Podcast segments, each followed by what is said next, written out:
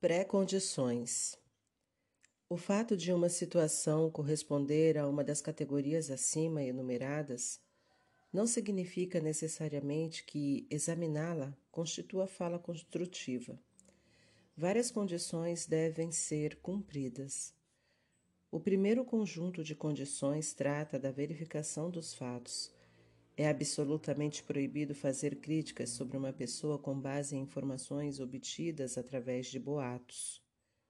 Somente mediante informação direta podemos supor que o caráter ou o comportamento de um judeu esteja deixando a desejar. Uma exceção seria alguém que tenta proteger alguém de um dano potencial. Essas circunstâncias permitiriam que fosse transmitida uma informação indireta Examinaremos isso adiante. Mesmo tendo testemunhado um comportamento aparentemente inaceitável, não devemos nos apressar a julgar o que ocorreu. Um incidente extraído do seu contexto pode ser terrivelmente equivocado, tanto como reflexo do caráter de um indivíduo, quanto na determinação de quem está com a razão, numa disputa entre partes.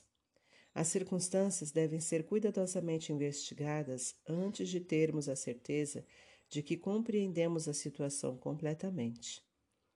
Acima de tudo, antes de chegarmos à conclusão de que uma pessoa transgrediu de fato a lei judaica, temos a obrigação de informar-nos acerca das halahot relevantes.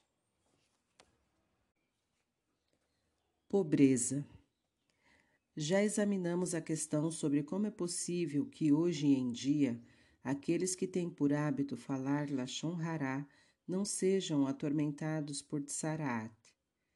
Outra resposta a isto pode ser encontrada no Sefer da Varke do Chá, que cita o Sefer Akane.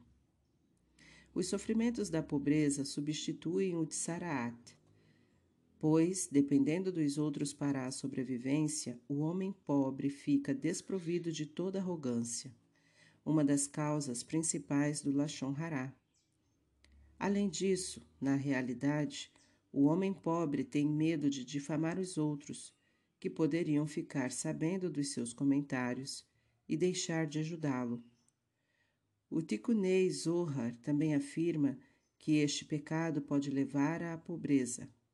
Portanto, aquele que tenta evitar as dificuldades materiais deve ser cuidadoso para com a Shmirat Halashon.